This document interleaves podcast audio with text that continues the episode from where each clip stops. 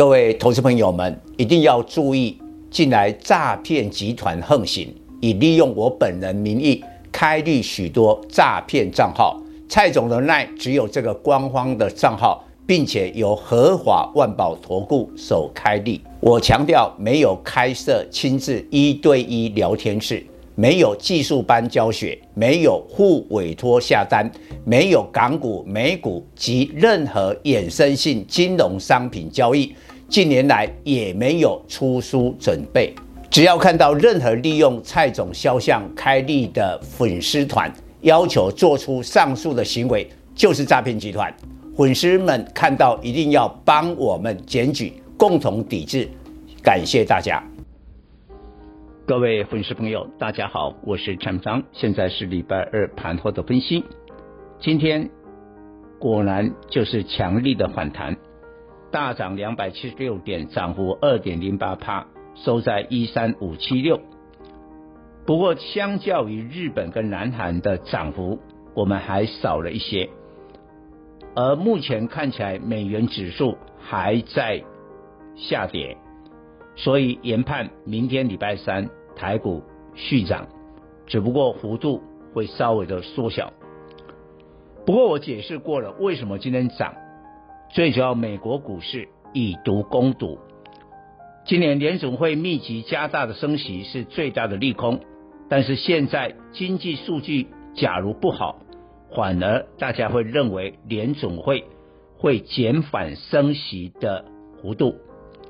所以九月。ISM 制造业指数掉到两年半的低点，原本的利空反而变成了利多。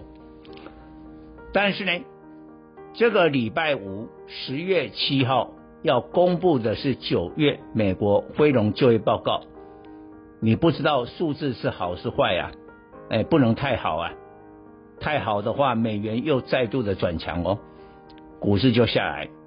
所以我比较认为，礼拜四、礼拜五这两天刚好也要连续的国庆假期之前，大盘又有可能会压回。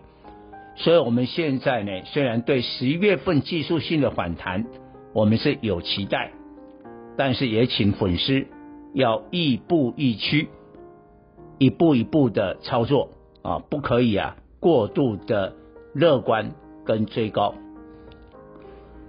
但是检讨今天的盘面，叠升的电子为重点，这个难免。你看哦，外资结束了连九卖，好，今天突然这样大涨，外资措手不及，一定急于回补股票。你补什么股票？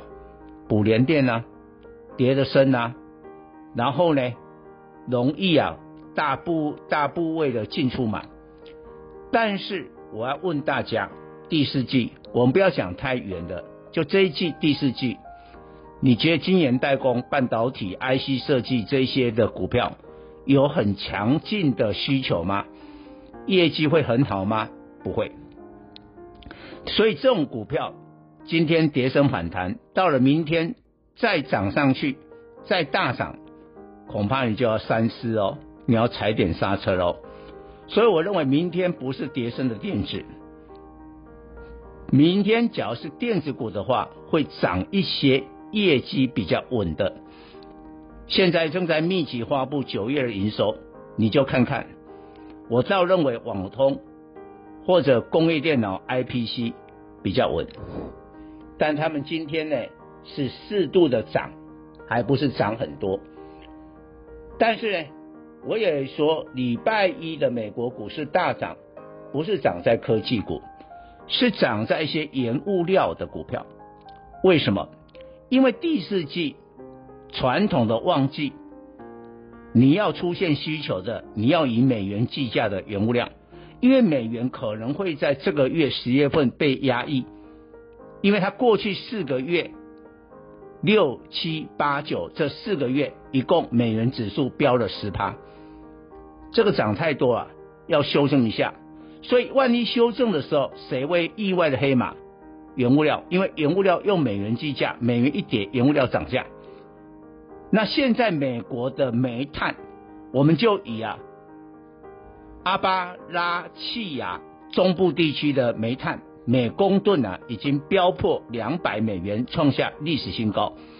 哦，粉丝可以看我们这一张的附表，你可以看这个是每个礼拜的礼拜的报价，最新的一个礼拜的报价冲上来了，需求出现了。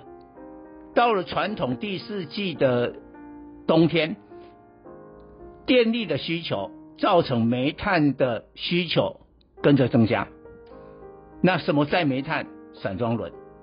再过来我们看一个图，九月刚结束的九月，大概除了美元指数以外，其他所有资产都跌翻天，台股跌了一千六百七十点。